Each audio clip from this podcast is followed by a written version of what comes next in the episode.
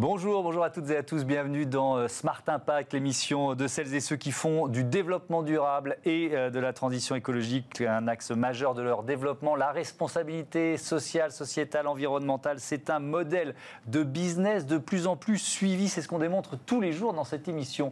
Bonjour Émilie, comment Bonjour ça va? Thomas, comment ça va? Ah, ça, on a réussi à... C'est sympa parce que jusqu'à présent vous ne me répondiez pas, donc là maintenant ça y est, je peux dire que moi aussi je vais bien. Et donc c'est le moment de vous proposer le sommet sommaire de l'émission, l'invité de Smart Impact, c'est euh, Patrick Mercier, fondateur, président de l'agence de communication euh, Change. Il va nous parler du concept de bénévolence. Oui, notre débat ensuite portera sur la transparence des produits, un enjeu majeur pour tous ceux qui souhaitent consommer sain et éthique.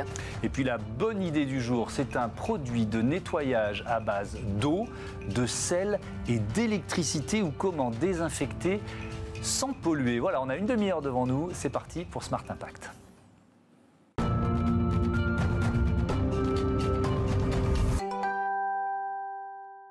Bonjour Patrick Mercier. Bonjour. Bienvenue, heureux de vous accueillir dans Smart Impact. Vous êtes le président cofondateur euh, de l'agence euh, Change. Vous publiez The Power of Benevolence ou comment euh, les marques peuvent changer le monde. C'est aux éditions LPM. Je tombe sur le, livre, je vois le titre. Bénévolence, c'est de l'anglais, c'est du français. C'est quoi ce mot?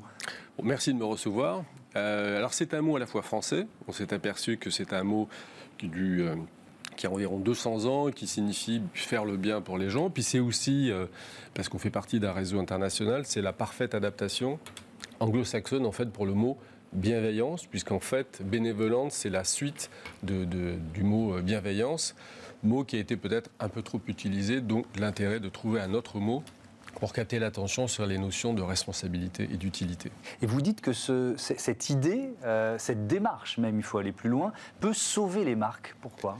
Alors, ça peut sauver les marques parce qu'en fait, aujourd'hui, on l'a vu notamment dans la période post-Covid, mhm.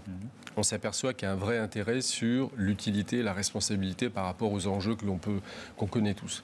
Pourquoi les sauver? C'est qu'aujourd'hui, il y a une transformation indispensable des marques par rapport à leur environnement. Et le fait d'utiliser la bénévolence, c'est une des solutions, il faut être raisonnable, il y a peut-être d'autres solutions, est une solution de transformation. On va prendre deux cas d'école, euh, une marque, une jeune marque, une marque qui se crée, et puis une marque euh, installée, parce que j'imagine que c'est plus facile pour une marque qui, euh, qui démarre de se dire on va dans, ce, dans cette idée-là de, d'améliorer la vie des citoyens, des consommateurs, de nos salariés. Moi, je pense par exemple à C'est qui le patron. là, on, est complètement dans cette démarche. Absolument. Alors, on connaît très bien C'est qui le patron, puisque Nicolas est devenu un ami de l'agence. Mhm. Effectivement, C'est qui le patron est né spontanément avec un concept de bénéfice donc c'est à la fois plus facile, mais en même temps, il ne faut pas sous-estimer euh, la résistance au départ de qui le patron, puisqu'il est venu quand même déstabiliser, je dire, un establishment au niveau des marques nationales et des marques du distributeur. Donc l'effort a été net. Oui, il y a quand même des freins. Il y a, des, freins, des, boulets au pied, quoi, même quand on crée sa marque. Quoi. Oui, parce qu'en fait, on est dans, un, dans une organisation qui est bien installée au niveau business et industrie. Et je crois que c'est qui le patron est venu perturber positivement en fait cet équilibre du passé. Alors Patrick, euh, Merci, bonjour. Euh, vous, êtes euh, chez Change, vous êtes le président de Change depuis 10 ans. Avant, vous étiez président de Léo Burnett. Du coup, vous avez un, recul un petit peu particulier sur l'univers de la publicité en général. Est-ce que vous trouvez que la publicité devient éthique? On a vu les récents rapports hein, cet été déposés au gouvernement sur ces thématiques-là. Est-ce que vous trouvez que ça change vraiment? Alors c'est en train de changer, pour être tout à fait euh, transparent. Je pense qu'on n'en est pas encore à la phase d'après. Mais aujourd'hui, il y a une prise de conscience de notre industrie de la communication qu'on doit avoir une posture différente avec les marques et notamment vis-à-vis des consommateurs. Donc c'est en train de bouger, cette prise de conscience elle est réelle. Effectivement, la, notion de bénévolence, c'est une façon d'anticiper ce qui devra être demain en termes de communication. Mais ça, si on prend quelques exemples concrets, ça signifie quoi? Parce que moi, je vais dire être euh, la bienveillance ou la bénévolence pour, euh, pour un chef d'entreprise, c'est peut-être d'augmenter les salaires déjà, le, point de départ. Ça, pourrait, ça pourrait. Toutes les marques euh, se sentent utiles quelque part. Donc comment on va, avec quels critères on va juger une marque bienveillante, bienveillante et utile?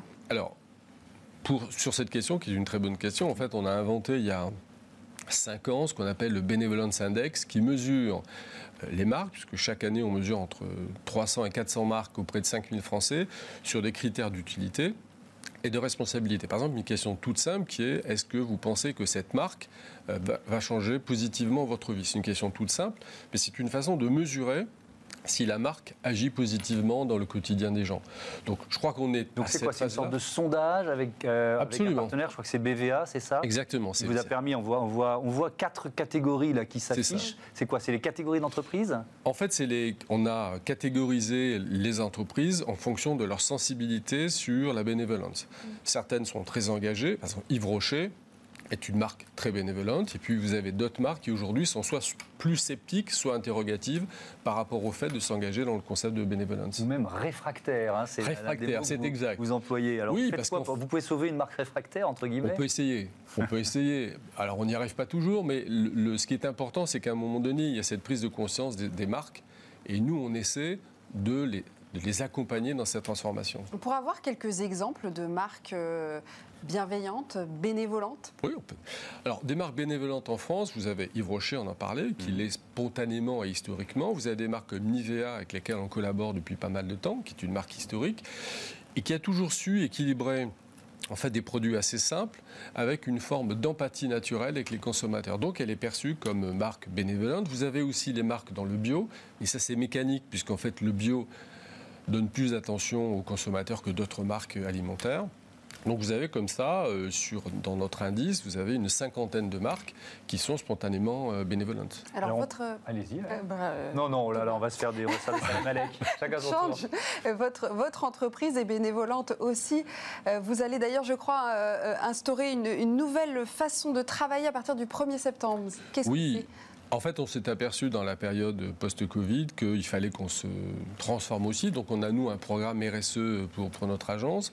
En fait, on va euh, transformer nos bureaux un peu classiques en, work, euh, en workplace où les collaborateurs pourront venir, ou des clients pourront venir, ou des partenaires pourront venir travailler dans, dans nos bureaux euh, dans Paris. Mmh. C'est 120 collaborateurs, c'est ça, 12 millions et demi de marge brute, ça, change, une agence 100% indépendante. Est-ce que ça veut dire que vous allez euh, mettre en place beaucoup plus de télétravail. C'est vrai qu'on euh, on a vu le phénomène se, démultiplier euh, avec le confinement et, dans cette vie avec l'épidémie. Ça fait partie de la, situation c'est déjà fait. C'est fait. En fait, on a deux jours de télétravail, sachant qu'on ne peut pas obliger les gens à, être en télétravail, mais c'est fait. Donc, il y a deux jours de télétravail à l'agence. Hmm. Euh, vous, je parlais des marques euh, euh, jeunes et des marques installées. Est-ce que c'est beaucoup plus compliqué pour une, je ne sais pas, une marque centenaire, euh, euh, on va prendre, j'en sais rien, Peugeot, Danone, enfin, de, de, faire évoluer comme ça son ADN euh, et d'aller vers, la vers la bienveillance Alors, oui, c'est compliqué. C'est compliqué pour une raison technique. C'est qu'aujourd'hui, si on veut accélérer ce mouvement de la bénévolence, il faudrait changer un élément dans le critère d'évaluation des marques. Aujourd'hui, comment vous êtes évalué par votre actionnaire? Vous êtes évalué, un chef d'entreprise est évalué sur ses résultats, mmh. sur ce qu'on appelle l'EBITDA. Si demain on équilibre les bidas avec des critères de responsabilité et que le chef d'entreprise ou l'entrepreneur est, jugé par euh, à la fois de la responsabilité et des résultats financiers, ça va accélérer le mouvement. La raison est la suivante, c'est que si vous êtes uniquement centré sur les résultats, à court terme, votre intérêt, vous, en tant que chef d'entreprise, en tant que, manager, c'est d'être focusé sur les, sur les Et comme ça prend du temps à se transformer en termes de responsabilité, d'utilité, on n'en voit pas les résultats hmm. instantanément. Hmm. Donc si demain, Alors qu'il y a une demande des consommateurs qui est de plus en plus importante. C'est toute l'ambiguïté et en fait le, message qui, qui, est passé dans ce livre, c'est que si on arrive à équilibrer ça avec ses responsabilités d'un côté et de l'autre côté enfin, l'aspect financier, ben, le regard du chef d'entreprise sur ses décisions d'action, sur ses investissements sera forcément différent. Alors vous parliez de Danone. Danone, avec son président, a fait le choix déjà de transformer et de dire à ses actionnaires je prends la décision de m'engager dans un concept de bénévolence. Oui, d'être une entreprise à mission. Exactement. Engagée, euh, Exactement. Dans la loi Pacte, effectivement. Euh, quel est votre regard sur les marques euh, à l'international? Elles sont-elles plus engagées? La France, comment se positionne-t-elle? La, France se positionne bien. Vous avez dans à peu près tous les pays du monde des entreprises qui sont bénévolentes. Je crois que la France est, dans, la bonne, dans la bonne norme. On n'est ni en retard ni en avance. Et je crois que quand on regarde en fait la, presse internationale, je pense que la, la France est peut-être plus en avance que d'autres pays sur la prise de conscience de cette transformation. Mais vous observez aussi euh, euh, chez Change les, les, les, grandes marques internationales. Est-ce qu'il y a des marques françaises qui peuvent s'en inspirer? Est-ce qu'on est qu'on pourrait, essayons d'être concret, trouver un exemple de marque internationale qui pourrait euh, donner quelques clés à une marque française? Alors, il y a une entreprise qui est une entreprise formidable, qui est un peu le, le décathlon américain, même si Décathlon est une formidable entreprise en France, qui s'appelle REI, qui est en fait une société de outdoor et qui a pris la décision, pour être bénévolente, de ne plus faire le Black Friday. Hmm. Ce qui est une décision extrêmement courageuse. Et ce qui est intéressant, c'est décrit dans le livre, c'est que le jour du Black Friday, il dit bah, écoutez, on fait une chose simple, on ferme nos magasins. Et pendant cette journée, allez vous promener, allez visiter la nature, on se retrouvera après la fermeture. Imaginez en France, ce type de décision, c'est extrêmement courageux. Parce que c'est coûteux. À, à, court terme, on perd un gros chiffre d'affaires la, la, la, journée oui, ou la semaine. Bien sûr, bien sûr. Mais on, on y gagne ailleurs. Mais on y gagne en relationnel avec ses clients, on y gagne dans la durée. Et donc cette entreprise est un formidable exemple à l'international. Et vous êtes venu avec les mugs Change, euh, donc euh, ça c'est quelqu'un qui fait de la com, hein, donc merci. Avec il n'y avait, rien dedans, mais on va les remplir. Ou alors on va réussir à avoir des, des mugs Smart Impact, qui sait, on va peut-être y, y, arriver. Merci beaucoup. Merci Patrick. à vous. Merci, merci C'était passionnant. The Power of Benevolence, c'est donc le titre de ce livre, Comment les marques peuvent changer le monde. C'est chez euh, LPM. À bientôt. À bientôt. Allez, on passe au débat de Smart Impact euh, qui rejoint euh, votre démarche. On parle de transparence des produits. Absolument.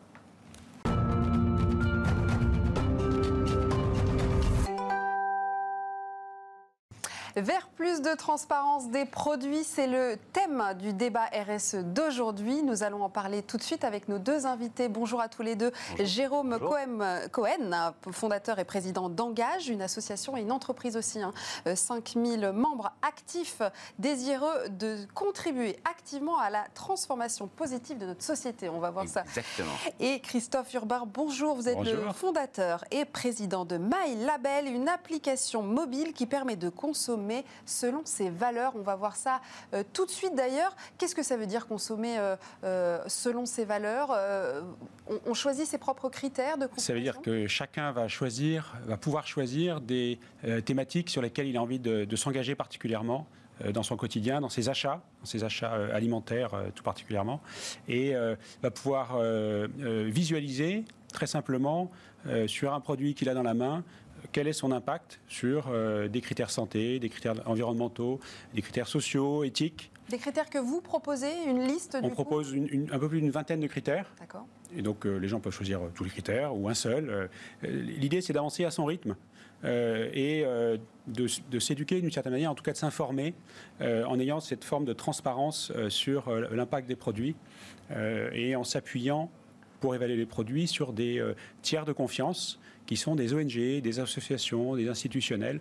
Et ce sont eux, finalement, qui euh, euh, alimentent euh, ce, ce, choix du consommateur. Oui, parce que c'est, la question, c'est qui évalue L'évaluation, elle, oui, est, elle est faite par les marques elles-mêmes, elle est faite par des indépendants. C'est, c'est une question essentielle, j'imagine. Alors, on, on, est dans une crise aujourd'hui euh, de confiance sur l'information qui est donnée sur le produit, ouais. hein, sur cette, cette, transparence qui, qui n'est pas là. Mm.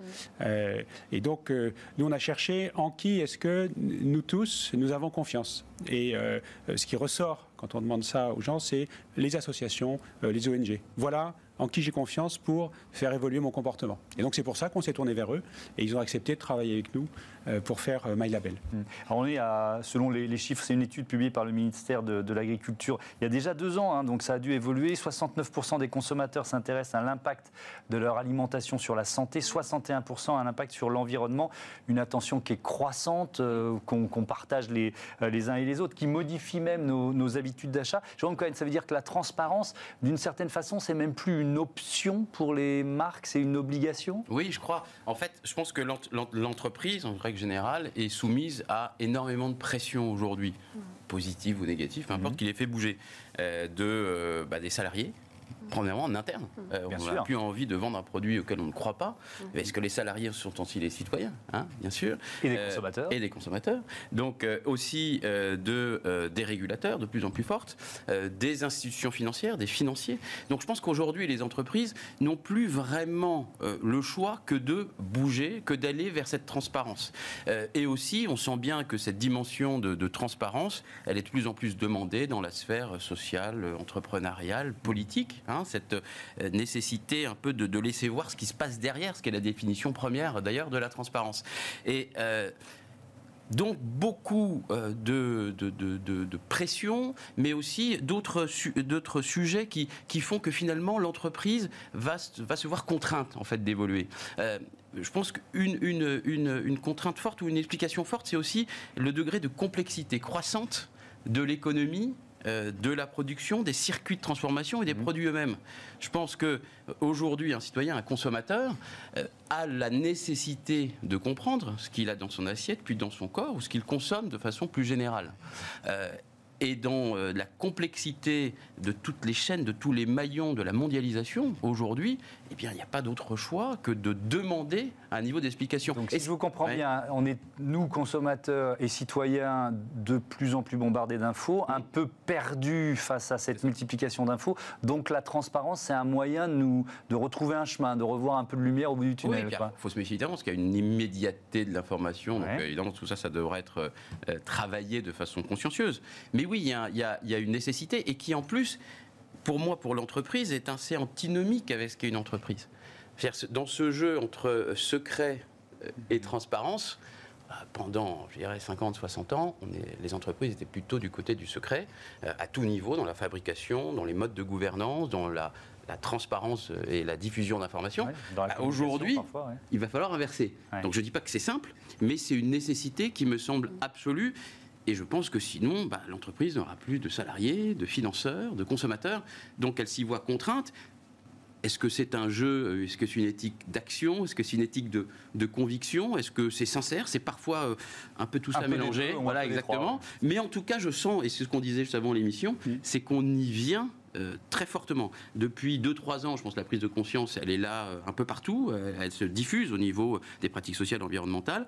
Depuis un an, on sentait que ce phénomène était en grande amplification. Et là, je pense que le coronavirus... Dans les entreprises. dans exactement, absolument. oui, on parle de, crise pandémique, effectivement. Est-ce que les crises sanitaires, Christophe Urbain, ont accéléré ce phénomène de, transparence Nous, on, observe deux choses très fortes il y a un côté consommateur euh, où on voit que euh, le, comportement des consommateurs dans l'application a basculé euh, totalement suite au Covid, où auparavant les gens s'intéressaient à leur santé essentiellement. Parce qu'il y a eu quand même la crise de la vache folle, hein, H1N1, le scandale de la viande de, et ça vient Ajouter à chaque fois. Donc voilà, ça vient ajouter. Et on dit, mais et, ça ajoute aussi au besoin de savoir, au besoin de comprendre. Hein, c'est ce que tu disais.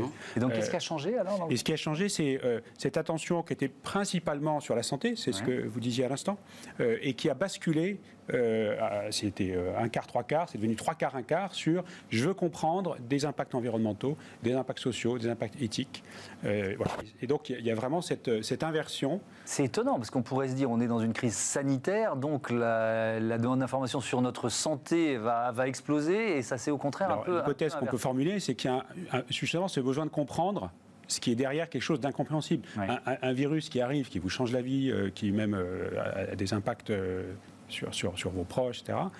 Mm.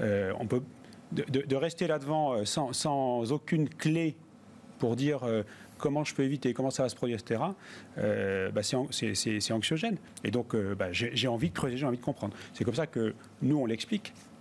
La deuxième chose, c'est que les entreprises, depuis un an, ont vraiment changé. Et aujourd'hui, elles viennent nous voir euh, elles sont plus dans le secret de mes produits, euh, je veux pas que vous sachiez ce qu'il y a dedans, etc. Mm. Elles viennent nous voir pour dire on aimerait que vos produits soient euh, dans MyLabel, qu'il y ait une, transcription fidèle de, des composants, des labels, des, allégations, de ce qu'on a mis dedans, parce qu'on pense que c'est. Ça change vraiment, parce qu'il a, il a changé sous pression des consommateurs et donc des pouvoirs publics. Vous, vous sentez que les entreprises sont prêtes à faire ce, travail-là? C'est pas qu'elles sont prêtes, elles viennent et elles disent prenez, mes fiches produits. Voilà, donc ça c'est vraiment un changement très fort. Et d'ailleurs, elle demande aussi une transparence inverse, et, ça, c'est nous, c'est ce qu'on promet aussi à nos utilisateurs. C'est, euh, on aimerait savoir aussi ce que, ce que pensent les gens, mm. quelles sont leurs attentes. Parce que faire le produit parfait qui, euh, qui est à la fois bien pour l'environnement, c'est très difficile. Et ce qu'il faut, c'est comprendre ben, où on en est, c'est quoi le, petit pas aussi que l'entreprise peut faire pour, dire, tiens, sur le bien-être animal, euh, soit sur mon produit, soit sur mes pratiques, sur l'égalité homme-femme, sur euh, euh, le, travail des enfants. Et, ça, on les aide à comprendre ce qu'elles peuvent faire comme petit pas. Et puis une troisième chose aussi qui est importante et qu'on voit émerger, là, ça c'est vraiment émergent, c'est la capacité à, apporter cette information, cette transparence, y compris dans les courses en ligne, par exemple. Voilà, donc ça c'est quelque chose qu'on propose, de dire tiens, bah, mettez MyLabel sur votre site, et là vous faites une, vraie preuve de transparence parce que c'est un tiers de confiance. Ça va être euh, Greenpeace, Oxfam, enfin, c'est des gens que vous ne contrôlez pas, qui vont dire ce produit, il a des, aspects qui sont positifs pour la biodiversité. Euh, on valide euh, vos pratiques sur euh, l'égalité homme-femme. Voilà. Et ça, c'est le pas qui est en train de se faire aujourd'hui, mais on est vraiment à l'amorce de ça. On voit que dans la. oui, je, me permets juste. on voit que des entreprises, du coup, innovent beaucoup hein, dans, la, dans, la, dans la transparence, et notamment Carrefour, par exemple, qui va instaurer, qui va injecter plutôt de la blockchain dans mmh. ses systèmes de traçabilité. tous les secteurs sont concernés par ce sujet de la transparence des produits dans l'alimentaire, évidemment.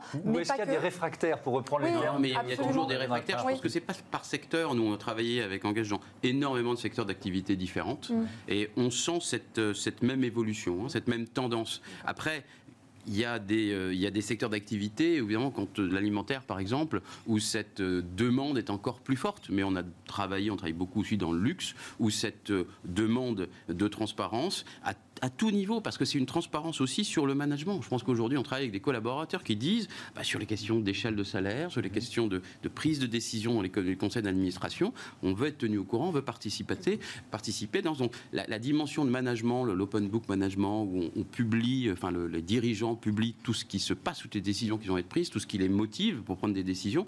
Bah, c'est quand même une tendance très forte. Et aujourd'hui, euh, un citoyen qui demande un peu plus de, démocratie participative, quand il arrive dans une boîte en tant que collaborateur, eh bien, c'est le but, c'est ce qu'on essaie de, pousser, bah, c'est qu'il ait cette même demande à l'intérieur d'une entreprise, qu'une entreprise, c'est une organisation qui doit probablement énormément se démocratiser. Donc il y a, un but, enfin une, ambition très forte de ce côté-là. Merci beaucoup, merci, euh, À, tous les deux, c'était passionnant, ça a duré 10 minutes, c'est trop court, mais euh, c'est bon signe, voilà, qui sait? Tout est possible, vous savez, sur, sur Bismart. Merci, euh, à, tous les deux. C'est la bonne idée du jour maintenant C'est parti, Allez. on y va.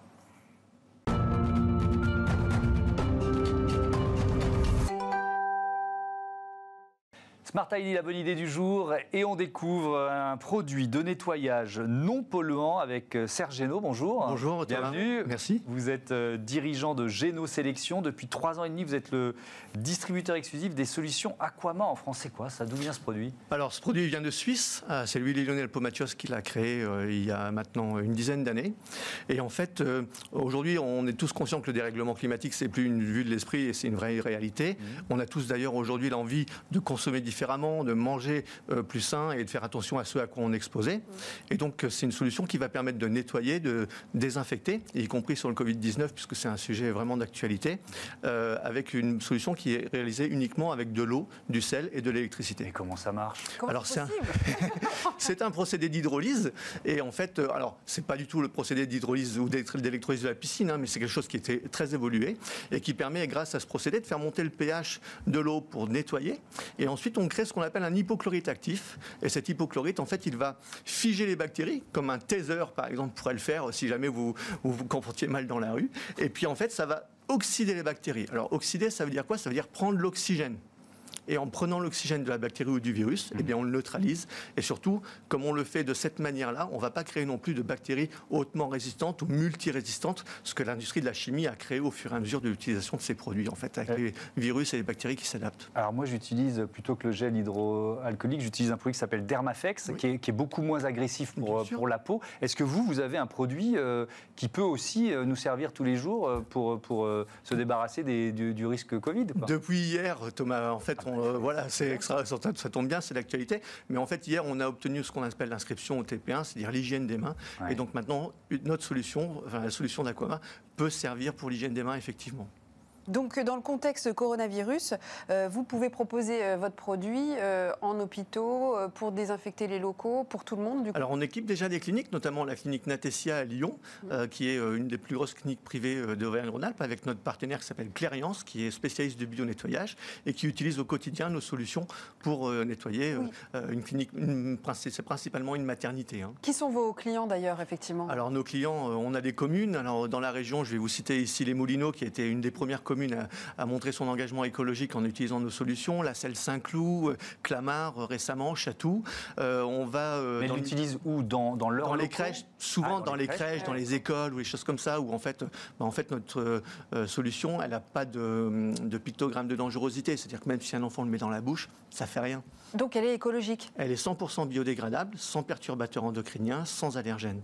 Alors que euh, je crois que le marché des, produits d'entretien, c'est 25 milliards d'euros dans le monde. J'ai vu ça en préparant euh, euh, l'émission.